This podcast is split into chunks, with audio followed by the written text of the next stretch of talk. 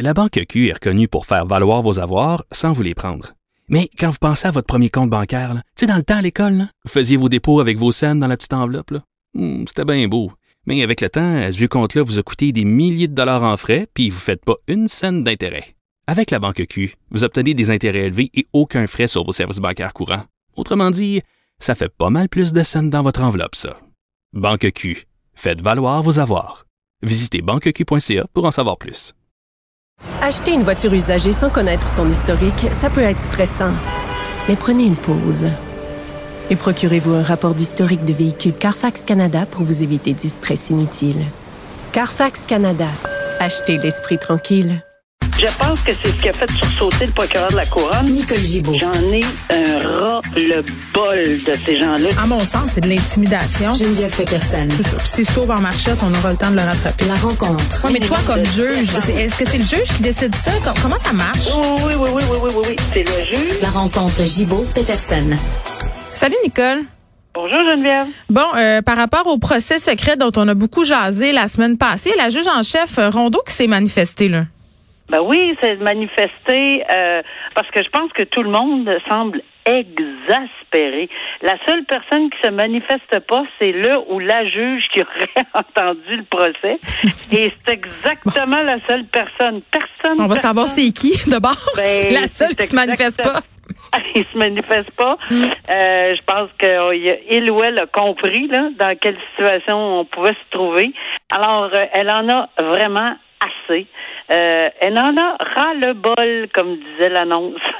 Oui. Elle en a ras-le-bol, puis elle s'adresse à la cour d'appel et elle estime là, qu'elle devrait euh, et qu'elle qu'on doit lui remettre ou qu'on devrait lui remettre le nom du juge ou de la juge euh, qui a euh, qui a siégé dans ce dossier-là. Euh, mais évidemment de tout lui remettre sous scellé, là, parce qu'on comprend là, qu'il y a une c'est très délicat puis très euh, la situation est assez sérieuse là pour avoir tout fait ça, mais euh, quand même, là, je pense que quand les juges en chef de la Cour supérieure, juge en chef de la Cour du Québec, le ministre de la Justice du Canada, le ministre de la Justice du Québec, le DPCP provincial, le DPCP euh, de, de- du Canada, et personne personne ne sait rien, ben là, c'est assez. Alors, euh, voilà, ça, c'est la dernière nouvelle. Elle s'adresse à la Cour d'appel. Euh, indé- c'est c'est une procédure indépendante de, de Jolin Barrette qui, lui aussi, s'adresse à la Cour d'appel Bon. pour avoir euh, des détails. Pour une fois qu'ils s'entendent ces deux-là. Mais Nicole, ma, ma question est, est la suivante. C'est de dire en fait que ce juge ou cette juge-là aurait eu le pouvoir de faire arrêter ça? Je- euh, vous voulez dire, le, tu veux dire Que le ça juge se en tienne pas. Non, non. euh, pourquoi on veut connaître l'identité euh, de, de Je ce juge? je- je- moi là, je, je, suis, je suis le fil euh, qui, qui, qui me mènerait à dire que bon, on va lui faire des reproches sévères, possiblement une plainte au Conseil de la magistrature. Mhm. J'imagine. Si ça vient pas de, du juge en chef, parce qu'ils ont le droit de déposer des plaintes eux-mêmes. Ouais. Euh, ça peut venir de quiconque, là, parce que la population, euh, les journalistes, euh, n'importe qui. Alors, il y aurait nécessairement, je pense, à faire face cette personne-là euh, au Conseil de la magistrature. Alors, voilà pourquoi. Puis ça, ça doit être transparent. Là. Faut qu'il y ait quelque chose qui se sache là-dedans. Et, et, et justement parce que s'il y a lieu, moi, je suis certaine que c'est une, un- c'est plus qu'un accro d'avoir permis qu'un procès euh, aussi secret se tienne euh, à défaut d'explication. Puis vraiment, là, il va falloir que ça soit blindé parce qu'il n'y a pas rien qui va passer, là. Effectivement. Nicole, euh, on va revenir euh, sur le cas de ces deux féminicides qui ont eu lieu au Québec en moins de 24 heures. J'en ai parlé un peu d'entrée de jeu, là, les différents organismes qui un peu s'interrogeaient sur le peu de couverture médiatique euh, qui a été octroyée à ces affaires-là. Est-ce que c'est parce que c'est la guerre en Ukraine? Est-ce que c'est parce qu'on on s'intéresse moins? Moi, je pense pas. Là, ce que je trouve dommage là-dedans, c'est qu'on s'habitue. Moi, c'est ce que j'ai l'impression. Puis on se posait aussi peut-être la question de l'âge. Est-ce que c'est parce que ce sont deux femmes, une de 49 ans, une autre dans la soixantaine? Est-ce qu'on ferait un peu d'agisme? là? Autrement dit, est-ce que ça vient moins nous chercher que quand ce sont de belles jeunes femmes ou des mères de famille? Euh, euh, je ne sais pas. Moi, je pose euh, des questions, mais quand même, deux femmes en moins de 24 heures. Nicole, quatre féminicides déjà en 2022. Oui, euh, effectivement, quand on lit l'article jusqu'au bout là, dans le, le journal de Montréal, Euh, on s'aperçoit qu'il y en a eu un le 18 février, le 19 février, le 31 mars. C'est ça. Tout été suivi de suicides. Euh, oui, deux en 24 heures, ça frappe euh, l'imaginaire. Euh, moi, je pense pas qu'on se désintéresse. C'est sûr que c'est c'est Mm. seulement qu'il y a tellement d'affaires, c'est vrai. Et c'est sûr que on peut pas euh, euh, faire la- la- le, le balancier entre ce qu'on voit puis les images en Ukraine puis les féminicides euh, ici. Je pense que tout est important de discuter. C'est pour ça qu'on en discute ensemble. Puis moi, je vais t'en ajouter un autre que j'ai trouvé malheureusement la semaine dernière euh, dans notre région. Alors, c'est une femme de 24 ans euh, qui, qui s'est faite battre à mort euh, chez elle à Ottawa et qui est dé- battre à mort. Elle a deux enfants et malheureusement, il y avait beaucoup de signes. C'est, c'est, c'est ce Encore une fois. il y avait beaucoup de signes, euh, le contrôle, la manipulation, interdiction de parler à un tel, à un tel, et toutes les personnes interviewées disent ah qu'on regrette de pas avoir dénoncé et qu'on regrette de pas avoir Mm. et qu'on regrette. On veut pas les blâmer, mais de grâce, de grâce, faut que les gens au risque de se tromper, de le faire de façon anonyme. Mm. euh, là, ici, il y avait encore une évidence. Mais évidemment, dans, le, dans les dossiers qui nous concernent en 24 heures, Mm. du coup sur coup, un est accusé parce qu'il est encore en vie. Là. Mais il faudra Euh, voir s'il est apte à subir son procès, là, parce que c'est quand même euh, une des questions qui est soulevée. là. Oui, puis c'est toujours, ça sera toujours des questions importantes. Ça arrive que ça soit pour un parent. Malheureusement, on veut pas que ça arrive, là, mais ça peut arriver dans des familles, ça peut arriver n'importe où, ça peut arriver pour des étrangers. Et oui, il y a des gens qui sont pas bien, qui circulent, puis il y a des gens qui sont pas bien, qui font des actes euh, absolument euh, incroyables, puis qu'on pourra jamais revenir en arrière.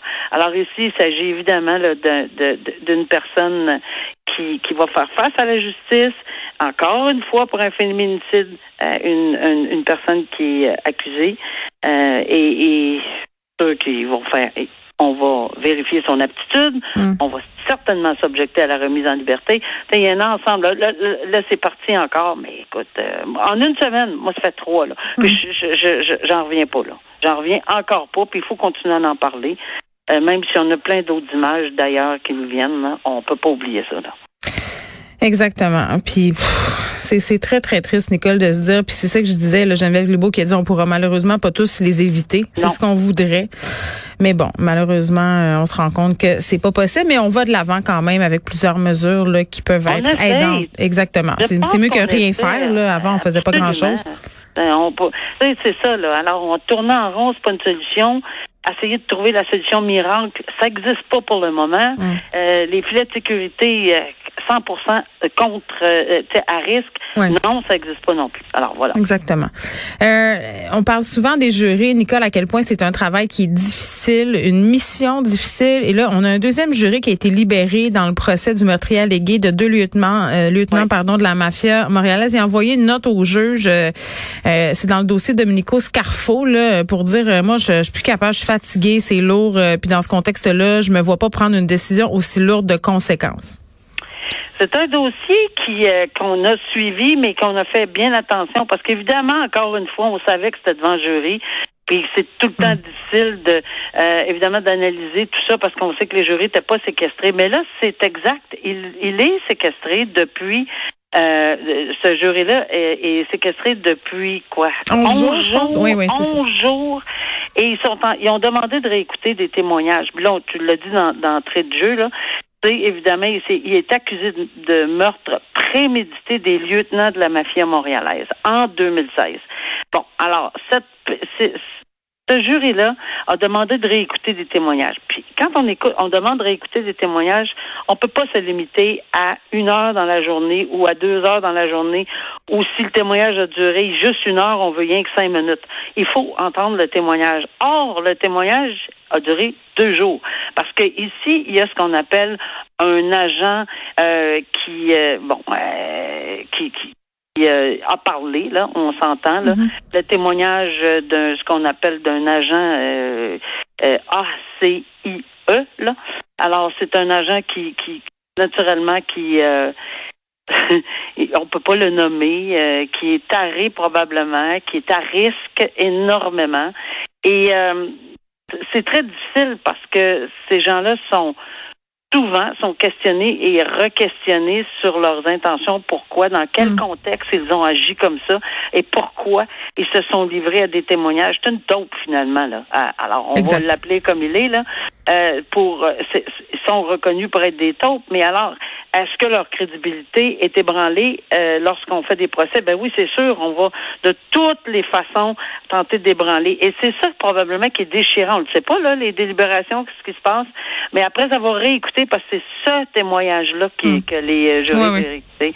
Alors, ils sont probablement déchirés entre la thèse de l'un et la thèse de l'autre. Euh, et euh, mais là, on peut pas en perdre. Là. Quand on est rendu à 10 sur 12, on peut plus perdre de jury à moins de, de, de- de- c'est impossible. Alors, on a sûrement fait des réserves et qu'on en réserve là, des, des, des jurys parce qu'on pour- on ne pourra pas. Mm. euh, sans- on va être obligé de déclarer un, un arrêt de, de, de tout ce procès-là si jamais ça tombait en bas de 10 jurys. Oui, puis là, on a déjà perdu deux, je le rappelle. Yes. Je pense que c'est assez euh, in- important qu'on continue là. euh. Mais on a même affaire, c'est c'est quelque chose, on finit là-dessus. Oui. Le juge a dit, écoutez, je pense que vous avez besoin d'un break. Oui. C'est pas fou. C'est pas fou. Alors, Ça se pourrait reviennent. d'idée. Pardon? Est-ce que ça se pourrait qu'ils reviennent, donc? Oui, oui, oui, non, mais un break, là, ils sont partis avec les gardiens, puis se faire Ok. une- tu sais, ils peuvent faire une sortie, mais évidemment, ils sont encadrés, ils peuvent pas rencontrer. Ah, un break, du le jury, euh, Oui, globalement, là, que je pensais le Oui, monsieur je- ou la madame, là, le jury qui a décidé de s'en aller. Je me disais, le juge, il a-tu dit, euh, non, allez-vous en réfléchir pour venir? Je comprenais pas, là. C'est pas, c'était pas c'est un, un break là, Une petite sortie, tu une petite sortie, une petite crème là. Euh, prenez le temps, tu fa- faudrait peut-être juste se rafraîchir, mais toujours en étant séquestré. Ça, c'est Oui. c'est bien de le mentionner parce que toujours en étant séquestré, c'est d'une importance capitale. Ils peuvent pas discuter. Puis c'est d'ailleurs pour ça que qu'un des jurys a quitté parce qu'il aurait entendu une conversation, quelque chose du genre. Mais ça, c'est ça, c'est une autre chose. Là, là, là, vraiment, c'est une ingérence dans dans les délibérations. Mais par contre, ici, euh, là, là, c'est parce qu'il n'en peut plus cette personne-là. Là. Il est plus capable. Exactement. Bon, euh, merci, Nicole. On va se reparler demain. Oui, à demain. Au revoir.